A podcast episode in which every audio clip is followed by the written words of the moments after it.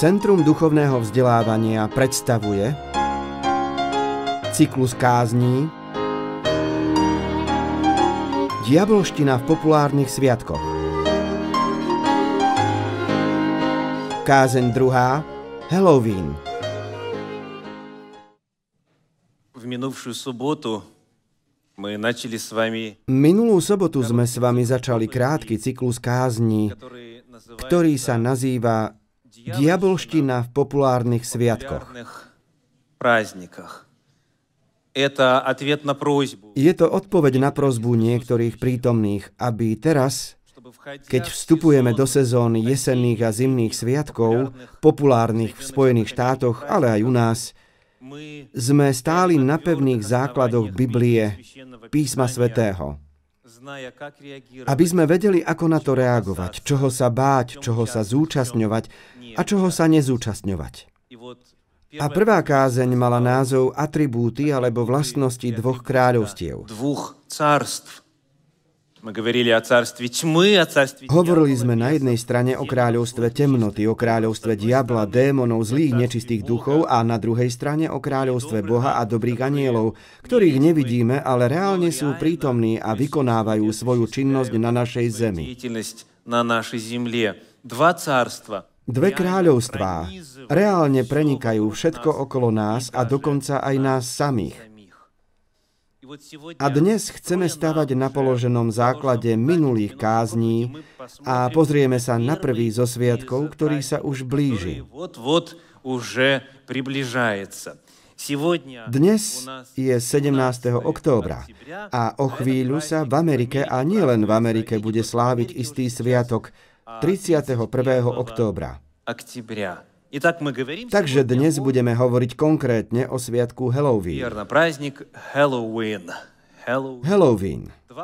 V tomto slove sú dva dôrazy. Hello, vín. Halloween. Halloween. Ale to si nemusíte zapamätať, o čom bude reč. Samozrejme, už samotný názov pre mňa predstavoval zložitosť. Bolo by potrebné povedať niečo a poukázať na cestu od Helovínu na opačnú stranu v opačnom smere, ale nemal som čas, aby som porozmýšľal o normálnom pomenovaní, preto len Helovín. My nekážeme o Helovíne, nie o tom bude reč. Budeme hovoriť o tom sviatku v kontexte toho, ako diabolština preniká populárne sviatky a čo by v tomto kontexte mal Boží človek robiť. тексте Божий человек должен делать. Итак, начнем. Teda začneme. Čo znamená samotné slovo? Aká je definícia pojmu Halloween? Čo je to? Что это такое? Čo toto slovo znamená? Aká je etymológia tohto slova? Какова этимология этого слова? Aký je Каково pôvod происхождение tohto этого pojmu? Pozrime sa do slovníkov. Podľa oxfordského slovníka anglického jazyka sa slovo Halloween prvýkrát spomína v 16. storočí ako škótske skrátenie anglickej frázy.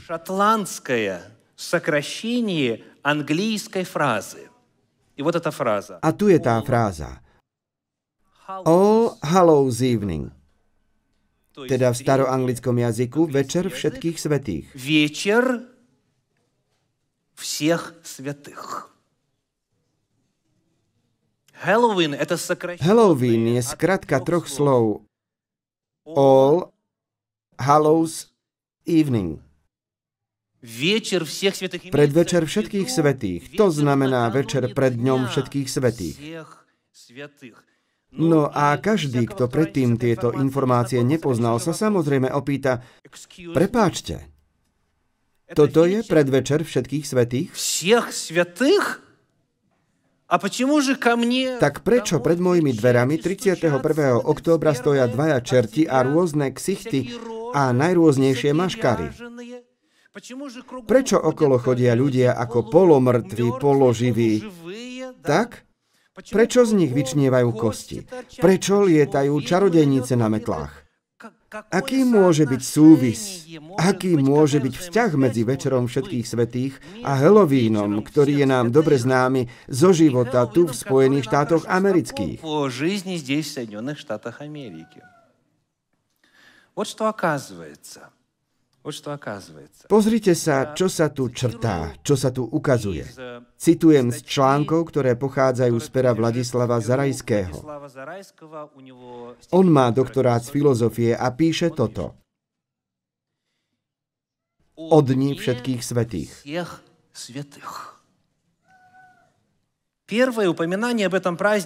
Prvá zmienka o tomto sviatku sa vyskytuje vo 4. storočí.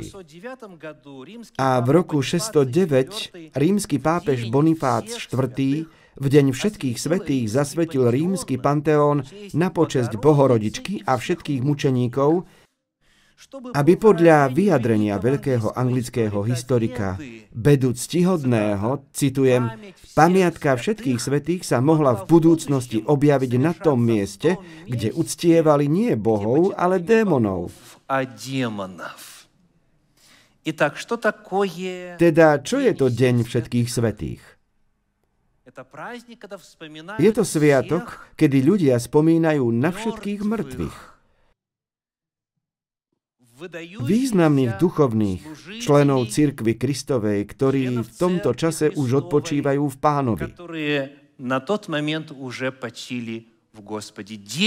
Deň všetkých svetých je spomienka na svetých, ktorí žili skôr – a tu v citovanom diele anglického historika zaznieva veľmi dôležitá fráza, ktorá by nám mala pomôcť spolu so všetkým ostatným, čo som prečítal z článku Vladislava Zarajského. Tu je tá súvislosť. Deň všetkých svetých to je spomienka na mŕtvych, spomienka na zosnulých. A v ten deň došlo k zasveteniu rímskeho panteóna. No, čo je to panteón? Čo takové panteón? Je to spoločenstvo bohov, je to zbierka bohov. V danom prípade termín panteón označuje miesto stavby, umiestnenie, kde stáli sochy pohanských bohov. Toto bolo v starovekom svete v pohanstve rozšírené. Pamätáte, ako apoštol Pavol prišiel do Aten a ako je napísané, bol rozhorčený množstvom modiel, ktoré stáli v tomto meste. Teda bolo obvyklé zhromažďovať sochy všetkých bohov na jedno miesto, alebo v prípade Ríma do jednej miestnosti, tam zhromaždili sochy bohov z celej obrovskej rímskej ríši. A to je to, čo sa stalo, keď sa kresťanstvo stalo oficiálnym náboženstvom, neskôr jediným legálne povoleným náboženstvom. Po tomto miesto, kde stáli sochy všetkých svetých z pohanstva, kde stáli sochy všetkých pohanských bohov, kde stáli modly, toto miesto bolo zasvetené, znovu čítam, aby pamiatka všetkých svetých kresťanskej cirkvi sa mohla objaviť na tom mieste, kde uctievali démonov.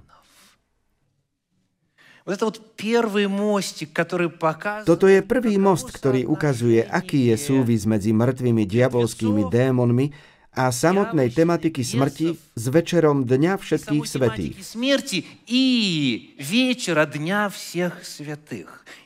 Ešte jeden citát z encyklopédie. Deň všetkých zosnulých verných, ktorý nasleduje za dňom všetkých svetých, je v katolicizme tradične dňom spomienky na mŕtvych. V tento deň si katolíci po celom svete pripomínajú zosnulých členov rodiny a príbuzných. Navštevujú ich hroby na cintorínoch. Liturgické, teda bohoslužobné texty, ktoré sa čítajú v kostoloch 2. novembra, sú venované modlitbám za mŕtvych. Modlitbám za mŕtvych. Молитвам за усопших. Итак, teda 31. október, tzv. Deň všetkých čertov, je predvečer pred Dňom všetkých svetých.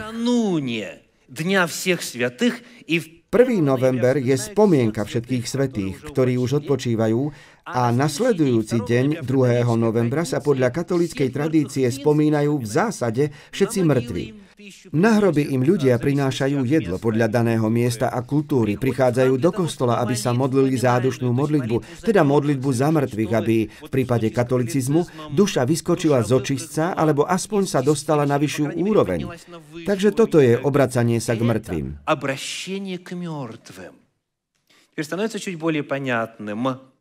A takto je pochopiteľnejší vzťah medzi Halloweenom, tematikou smrti, a dňom všetkých svetých. Pretože kresťanstvo a pohanstvo v historickej perspektíve žiaľ previedli synkretizmus, zmiešanie. A keď kresťanstvo prišlo na pohanské územia, namiesto toho, aby vykorenili zavedené obyčaje, misionárom bolo prikázané, aby ich vtesnali, adaptovali do novej tematiky. A preto často nikto neodstraňoval staré sochy, jednoducho im dali iné mená. Najznámejším príkladom toho je socha svätého Petra v Ríme. Píše sa, že táto socha bola tam ešte pred začiatkom kresťanstva. A svätý Peter má nad hlavou svetožiaru. Teda tak sa tomu hovorí teraz v ruskej alebo ruskojazyčnej tradícii.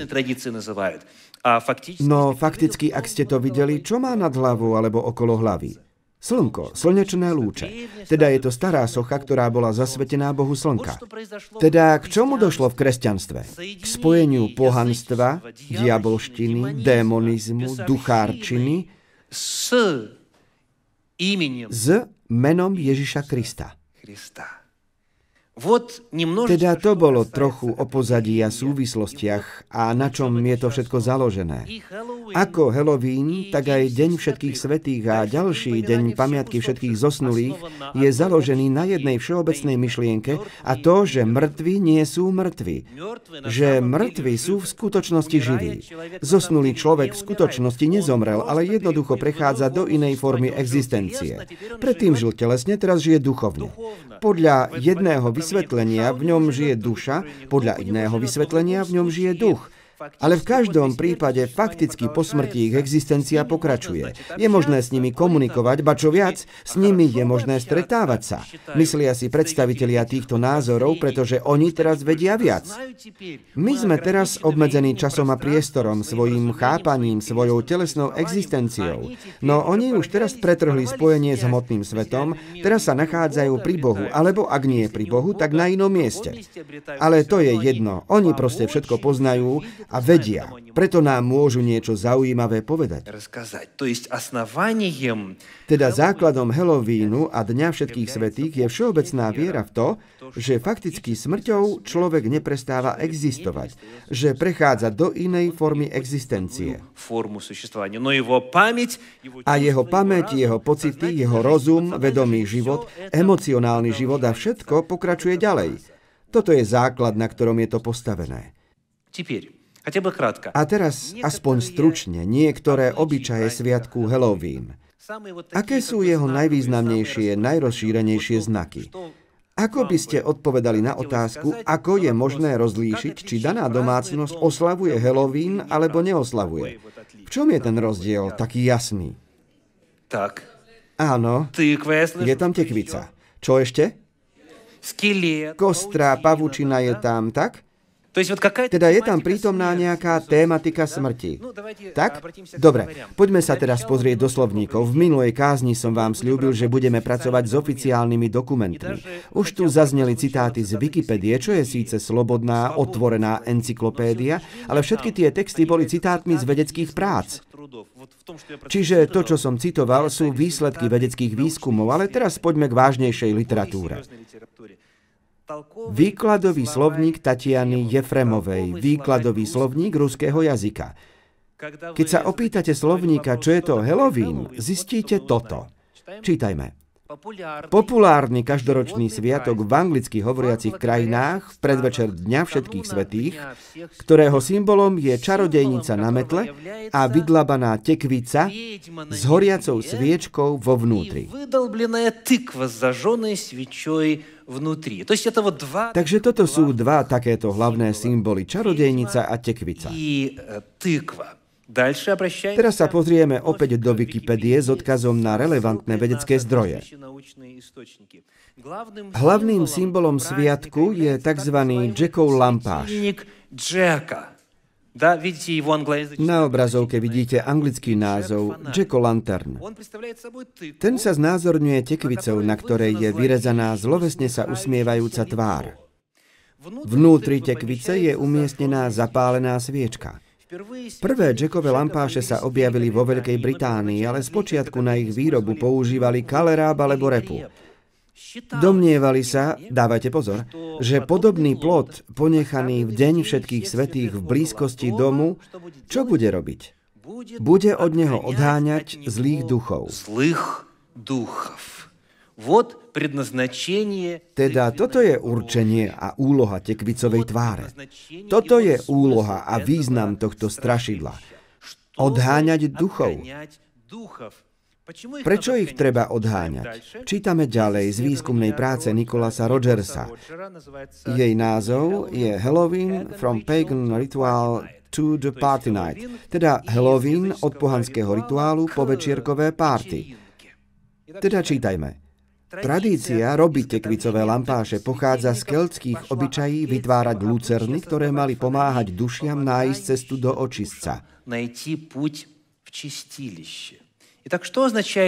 Teda, čo znamená tekvica s vyrezanými otvormi v strašidelnom tvare s lucernou alebo sviečkou vnútri? Aký symbol vysiela? Je to talizman. Amulet, ktorý má odháňať zlých duchov, pretože v tomto čase, ako sa ľudia domnievajú, všade dookola lietajú čarodejnice, démoni a tak ďalej. A ešte jeden zmysel? V keltskej tradícii pomáha dušiam. V iných tradíciách taká prázdna tekvica, vydlabaná tekvica so sviečkou vnútri, predstavuje ľudskú dušu. Človečeskú dušu. Znovu je to založené na myšlienke, že človek v čase smrti nezomiera. A preto každý, kto si také výrobky stavia, realizuje, pácha čin sympatetickej mágie. Sympatetická mágia to je druh mágie, pri ktorej vďaka určitým činom v jednej sfére, ako veria tí, ktorí sa tým zaoberajú, možno pôsobiť na inú sféru. Pretože, čo poviete, vyľakajú sa démoni z tekvice? Samozrejme, že nie, ale ak ju vezmete a zvláštnym spôsobom naštilizujete, ak ju relevantne vytvarujete a povedzme postavíte ju ku vchodu, ku dverám, lebo im má brániť, aby tam nevošli, potom sa má za to, že vďaka tomuto činu a pôsobeniu v duchovnom svete budete chránení. Teda toľko k tekvici s vyrezanými otvormi a svetielkami vloženými vo vnútri. A teraz v súvislosti s maškarou a maskami. To je druhá taká vec, ktorá vám hneď padne do očí, keď večer 31. októbra sa vám prihodilo, že ste ostali doma a nepodarilo sa vám niekam odísť, tak? Takže čo sa deje? Citujem zo slovníka cudzích slov ruského jazyka. Slovník cudzích slov ruského jazyka. Tam sa píše. V tento deň Deti v maškarných kostýmoch a strašidelných maskách chodia po domoch a so slovami vykúp sa, lebo ťa začarujem, Prosia o sladkosti a darčeky. V Anglicku je rozšírené aj veštenie o budúcom manželskom partnerovi. Pre niektorých z vás táto fráza vykúp sa, lebo ťa začarujem, môže znieť nezvyčajne. Doma v Rusku ste niečo také nepočuli, pravda? Čo sa v skutočnosti hovorí v angličtine? Trick or treat. Tak? Trick or treat. A dnes ľudia, ako sa hovorí nevedome, si to môžu interpretovať rôznymi spôsobmi. Tak? Teda niektorí hovoria takto, trick. Znamená čo? Oklamať niekoho, tak? Alebo urobiť niečo tak, aby nemusel dať cukríky alebo sladkosti. A treat znamená niekoho pohostiť, teda buď ma oklam, alebo ma pohosti. Ugastí mňa. No, ale správny preklad je, a špeciálne chcem zdôrazniť, že používame oficiálne zdroje, ako prekladá slovník cudzích slov ruského jazyka frázu trick or treat, odkupis a to zakaldujú. Teda inými slovami, ak mi nedáš cukrík, potom ťa teraz, lebo okolo nás je teraz čas čiernej moci, okolo je plno démonov, čarodejnice lietajú na metlách a tak ďalej, potom ťa začarujem заколдую. Вот что произносит ребенок. To je to, čo hovoria Изначальный tie смысл deti. этих To je originálny význam týchto slov. To je to, čo hovorí dieťa, keď hovorí túto frázu práve 31. októbra, práve v kontexte maškarády a tak ďalej a tak ďalej. Это первое. To bola prvá vec. А, Teraz второе. druhá vec. Второе. Смотрим Pozrieme на sa do энциклопедию encyklopédie mytológie. Podľa tradície je tento sviatok spojený s čarodejnícami a čarodejníkmi, ktorí sa podľa povery voľne prechádzajú v túto noc medzi ľuďmi. Teda prečo je zvykom obliekať sa do týchto postáv zo záhrobného teritória? Prečo? Lebo starí pohania verili, že v tejto dobe, v konkrétny deň, je mŕtvým a všetkým čarodejníkom a tak ďalej umožnené voľne chodiť a treba sa chrániť. A preto tí, ktorí sa sami do týchto kostýmov obliekajú, sa stávajú chránenými.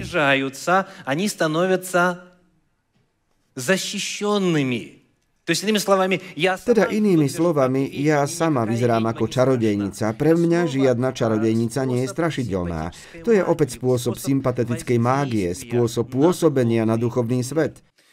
Preto, keď si ľudia obliekajú všetky možné kostýmy, je to synchronizácia so starými poverami o tom, že práve v túto noc sa odohráva hýrenie, pesnenie čiernej diabolskej sily. Čiernej diabolskej síly.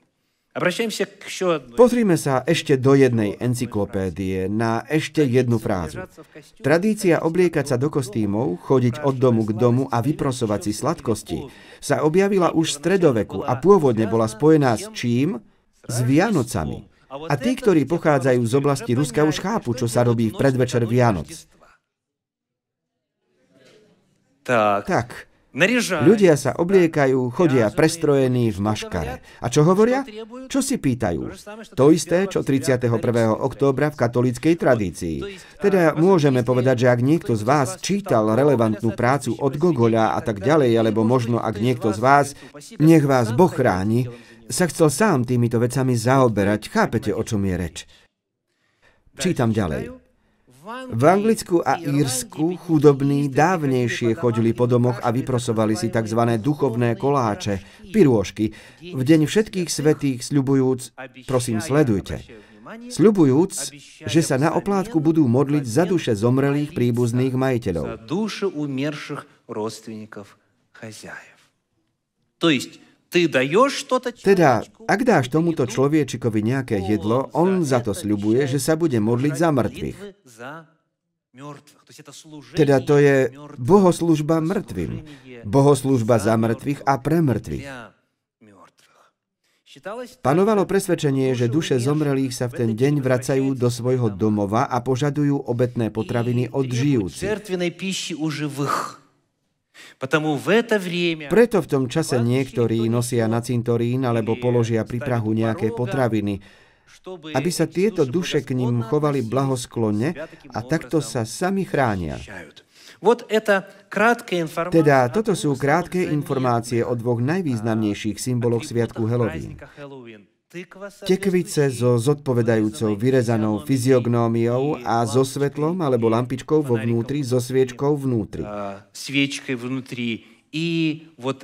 A potom je to prezliekanie sa a tradícia žobrania a vyprosovania sladkostí a iných darčekov.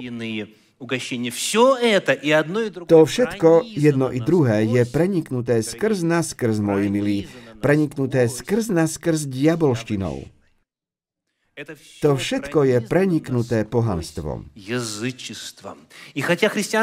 A hoci kresťanská církev sa to nejako snažila zosynchronizovať tak, že ak už raz pohania si v tom čase pripomínajú mŕtvych a krmia ich a boja sa ich a tak ďalej, aby sme si aj my potom pripomínali svojich mŕtvych, podstata je jedna. A všetko sa zmiešalo. Povedzme, že pravoslávna církev mala neľahkú historickú cestu. My nikoho nekritizujeme. Ale protestantské církvy, a najmä tie, ktoré sa objavili len včera, oni tiež v tomto čase, 31. októbra, organizujú v kostoloch kostýmové prehliadky, organizujú v kostoloch súťaže o najlepšiu čarodejnicu a poďme do toho. I pošlo, pojechalo. Teda aj keď nemajú historické prepojenie s pohanstvom, majú s ním kultúrne prepojenie. Ako náhle sa to v nejakej krajine etablovalo, tak to všetci robia. A väčšina sa ani nezamýšľa, čo sa odohráva, väčšina sa ani nezamýšľa. A teraz vo svetle niektorých týchto údajov z príslušných encyklopédií a citovaných vedeckých výskumov sa pozrime na biblické hodnotenie všetkých týchto záležitostí. на библейскую оценку всего этого. Hodnotenie vo svetle Biblie. Оценка во свете Библии. Viete, pre toho, kto pozná Bibliu, môže kázanie v tejto chvíli skončiť. Teda kto z vás je v kurze, nech vás pán žehná, prajem vám požehnaný nový týždeň. Amen. Lebo toto je dostatočné. Čo viac ešte treba vedieť okrem toho, čo v skutočnosti znamenajú tieto slová a činy a tak ďalej? A aká je ich povaha? Но поскольку кому-то надо напоминание, Ale pretože niekto potrebuje pripomenutie a napomenutie, niekto potrebuje utvrdenie, trochu si kázanie ešte predložíme. A ukážeme si, aké sú základné problémy, ktoré súvisia s účasťou na tomto sviatku v týchto formách. в этих указанных Preto chcem pripomenúť základné tézy z predošlého kázania. Základné tézy predošlého kázania. Takže prvá téza bola aká? Na Zemi existujú dve neviditeľné duchovné kráľovstvá. Amen. Biblia o tom hovorí. Na Zemi existujú dve neviditeľné duchovné kráľovstvá. Oni sú skutočné. Sú skutočné. A ako sa tieto kráľovstvá volajú? Božie kráľovstvo a diablovo kráľovstvo, kráľovstvo svetla a kráľovstvo tmy. Výborne. Druhá téza.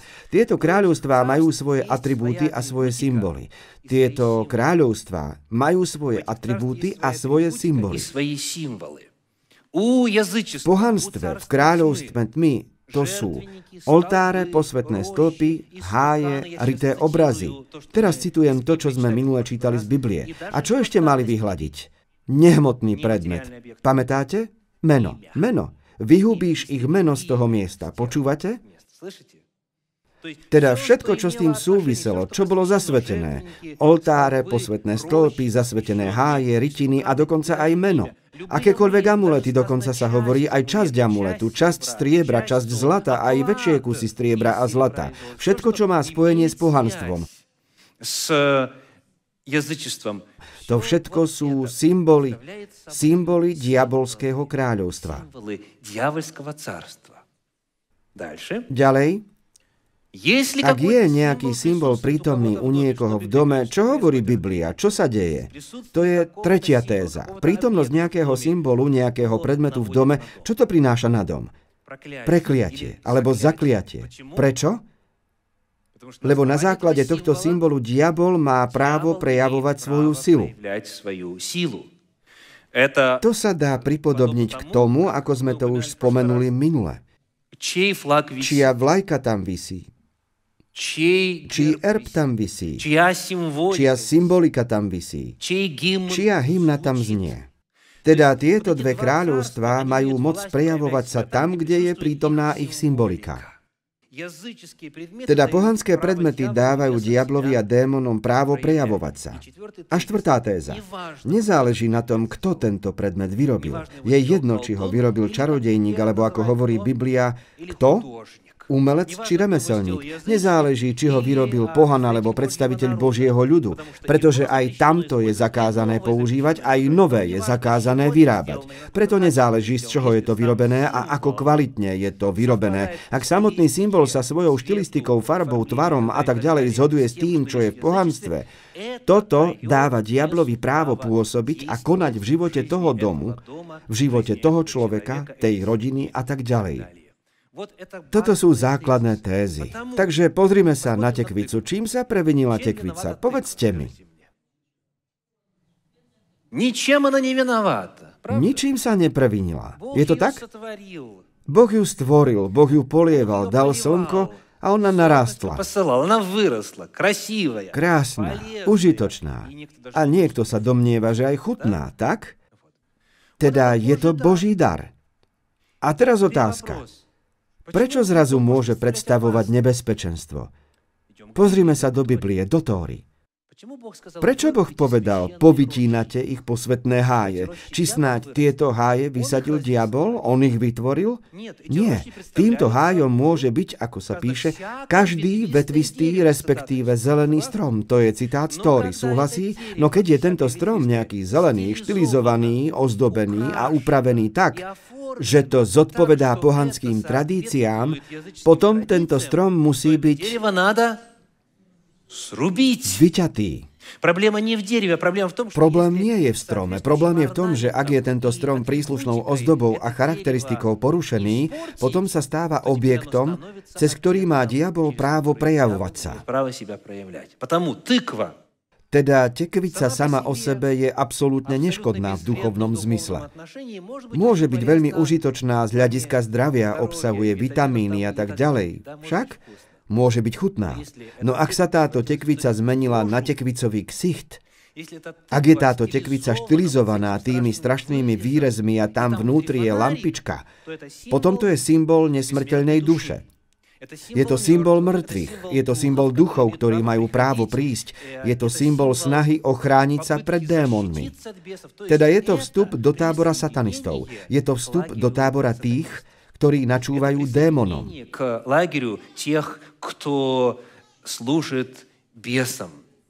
Lebo ako sme sa v minulosti dozvedeli, všetci pohanskí bohovia sú vo svojej podstate démoni. A každý démon má svoje symboly, má svoje materiálne zobrazenie, podobu a tak ďalej. Teda v čom je problém? Problém nie je v samotnej tekvici, opakujem.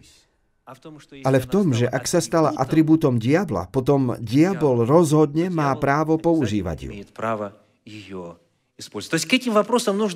Teda k týmto otázkam treba pristupovať s veľkou pozornosťou. A teraz sa poďme rýchlo pozrieť na množstvo biblických zákazov, ktoré sa vzťahujú k tejto otázke. Otázke smrti a postoja k smrti. Postoja k mŕtvým a pravdu o tom, aký je stav mŕtvych a tak ďalej. Prvé miesto je v 4. Možišovej 19. kapitole vo veršoch 11 až 13. 4. Možišova 19. kapitola verše 11 až 13. Ten, kto by sa dotkol mŕtvého tela akéhokoľvek človeka, bude nečistý 7 dní. Toto je duchovná pravda. Ten, kto by sa dotkol mŕtvého tela akéhokoľvek človeka, bude nečistý 7 dní. Čo musí potom urobiť? Očistí sa tou vodou tretieho dňa a siedmeho dňa. A tak bude čistý. Ale ak by sa neočistil tretieho dňa a siedmeho dňa, nebude čistý. Ktokoľvek by sa dotkol mŕtvého tela akéhokoľvek človeka, ktorý zomrel a neočistil by sa, poškvrňuje príbytok hospodina. Ten človek bude vytretý zo stredu Izraela, lebo nebol okropený vodou očistenia. Je nečistý. Jeho nečistota je stále na ňom. Samozrejme, reč je o dobe, keď ešte bol chrám, kedy ešte prebiehala chrámová služba. Boli príslušné procedúry, kedy zabili červenú jalovicu, potom ju spálili a jej popol sa použil na to, aby sa zmiešal s vodou, ktorou sa pokropili tí, ktorí sa dotkli nečistého tela. A dnes už obete neprinášame. Červené jalovice nemáme a tak ďalej. Ale chcem vám ukázať všeobecný motív Božieho postoja k smrti. Čo učil Boh svoj ľud? Čemu Boh učil svojich detí? Prečo nemôžeš prísť k hospodinovi do jeho domu, ak nie si očistený 3. a 7. dňa? Pretože Boh a smrť sú v priamom protiklade. Pretože Boh je kultúra života, to je sféra života, to je kráľovstvo života. A smrť je kráľovstvo temnoty, kráľovstvo diabla. A Boh chcel, aby si ľudia neustále pripomínali, že áno, samozrejme, musíme pochovať mŕtvych. Musíme pochovať našich blízkych, preto sme nútení dotýkať sa mŕtvého tela, ale potom by sme mali prejsť príslušným obradom očistenia. A očistenie je nevyhnutné, aby obeď bola prinesená a prijatá. Toto je poukázanie na obeď baránka Božieho, Ježiša Krista, ktorý prišiel, aby zvíťazil nad smrťou. A to všetko ukazuje, že ľud Boží sa snažil vždy strániť mŕtvych tiel a ľudských kostí. Teda ak to nie je nutné, ak nemáte povinnosť pochovať, postarať sa o niekoho mŕtvého, potom je lepšie držať sa ďalej, pretože inak neprídeš do domu hospodinovho. A ak prídeš poškvrnený, potom čo bude? Toto je vážny prípad. Ten človek bude vytretý zo stredu Izraela. Teraz si viete predstaviť, aký je to výsmech zo strany diabla, že v základoch prevažného množstva kostolov ležia mŕtve ľudské pozostatky. Keď som bol spolu so skupinou amerických kazateľov v Európe, keď sme boli na skupinovom zájazde v Taliansku, Nemecku a tak ďalej, zastavili sme sa v desiatkách a desiatkách chrámov a katedrál. A všade sú mŕtvi. Ale v Tóre sa hovorí, ak si sa znečistil, lebo si sa dotkol mŕtvého, potom nemôžeš vojsť do domu hospodinovho, do chrámu Božieho, na dvor hospodinov, lebo budeš vyťatý. Ale pozrite sa, čo sa stalo. Ako je to všetko obrátené hore nohami z historického pohľadu a v historickom procese. Toto bol prvý úryvok. Chceme si prosto načrtnúť všeobecný obraz, aký postoj má Boh k smrti. A druhé miesto, ktoré chcem prečítať v tomto kontexte, je kniha proroka Ezechiela, 39. kapitola, verše 12 až 16. Ezechiel 39, 12 až 16.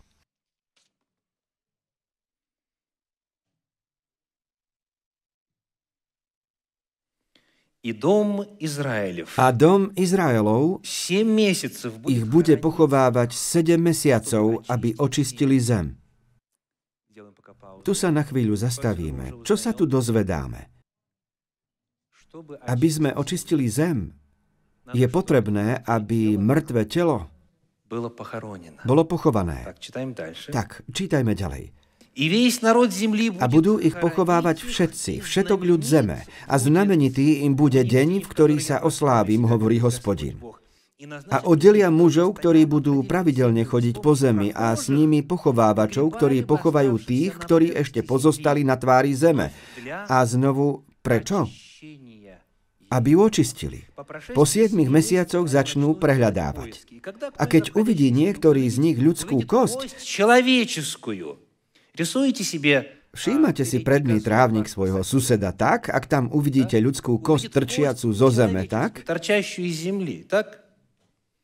to postaviť возле нее Postaví vedľa nej znamenie, dokiaľ by ju nepochovali pochovávači v údolí Hamon Góga. A meno mesta bude Hamona, množstvo. A tak očistia zem. Ak na zemi bude vidieť niečo, čo predstavuje ľudské pozostatky, čo to robí so zemou? Poškvrňuje to zem. A je potrebné ju očistiť zakopaním, pochovaním týchto ľudských pozostatkov. Teda znova vidíte, to všetko ukazuje, akú atmosféru pán Boh udržiaval v svojom ľude.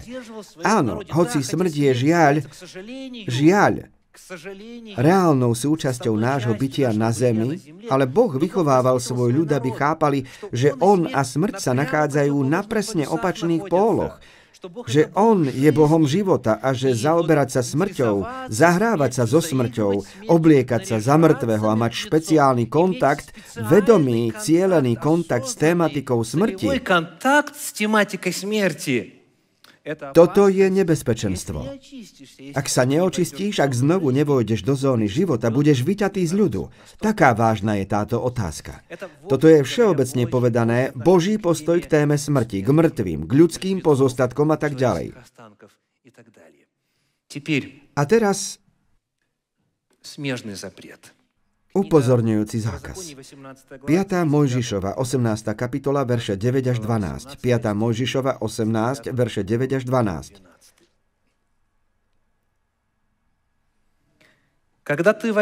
Keď vojdeš do zeme, ktorú ti dá hospodin, tvoj Boh, nebudeš sa učiť robiť ohavnosti, ktoré robili tie národy. Teda o čom teraz bude reč? Aká bude téma? Mierzesti ohavnosti pohanských národov. Ďalej je napísané, nenájde sa u teba nikto taký, kto by viedol svojho syna alebo svoju dceru cez oheň. Ani veštec, ani astrológ, ani zaklínač, ani čarodejník, ani bosorák, ani vyvolávač duchov, ani jasnovidec alebo taký, ktorý by sa niečo pýtal mŕtvych. Lebo ohavnosťou je hospodinovi každý, kto to robí. A práve pre tie ohavnosti ich vyháňa hospodin, tvoj boh, od tvojej tváre. Teda žiadny kontakt s mŕtvými telami okrem prípadov, keď niekto má povinnosť pochovať tak, po druhé, žiadny kontakt s domnelými žijúcimi mŕtvými. Tu sa píše, každý, kto vyvoláva duchov a kto sa pýta mŕtvych, je ohavnosťou pred hospodinom. Nerob také ohavnosti.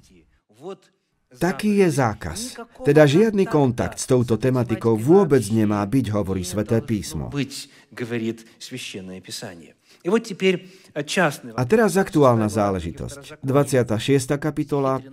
knihy Mojžišovej, verše 13 až 14. 5. Mojžišova 26, verše 13 až 14. Povieš pred hospodinom svojim Bohom. Vzal som, čo bolo sveté, zo svojho domu a dal som to Levitovi a pohostínovi.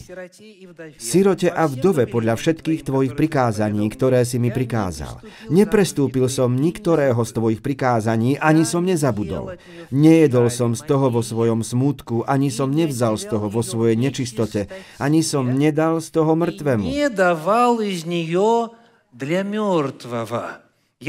Počúval som nahlas hospodina svojho Boha. Učinil som všetko tak, ako si mi prikázal.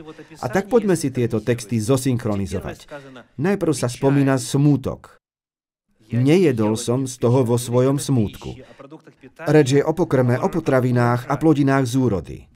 Ďalej sa hovorí, nevzal som z toho vo svojej nečistote. Teda mali sme smútok, nečistotu a tretí termín? Nedal som z toho mŕtvemu. Ako súvisia tieto tri popisy? Hovorí sa vždy o niečom inom alebo o jednom a tom istom? Keď niekto zomrie, potom je tu nečistota a tiež smútok. Teda, o čom je tento text? Nemáme dávať jedlo na počesť mŕtvych. Neoddeľovať to pre mŕtvych. Nezúčastňovať sa na tomto, pretože je to ohavné pred hospodinom. Lebo prostredníctvom toho sa človek dostáva do kontaktu s diabolštinou. A teraz, aby sme mali ucelený obraz. Evangelium Lukáša, kapitola 8, verš 26. Lukáš 8.26. Tam je napísané toto. 8.26.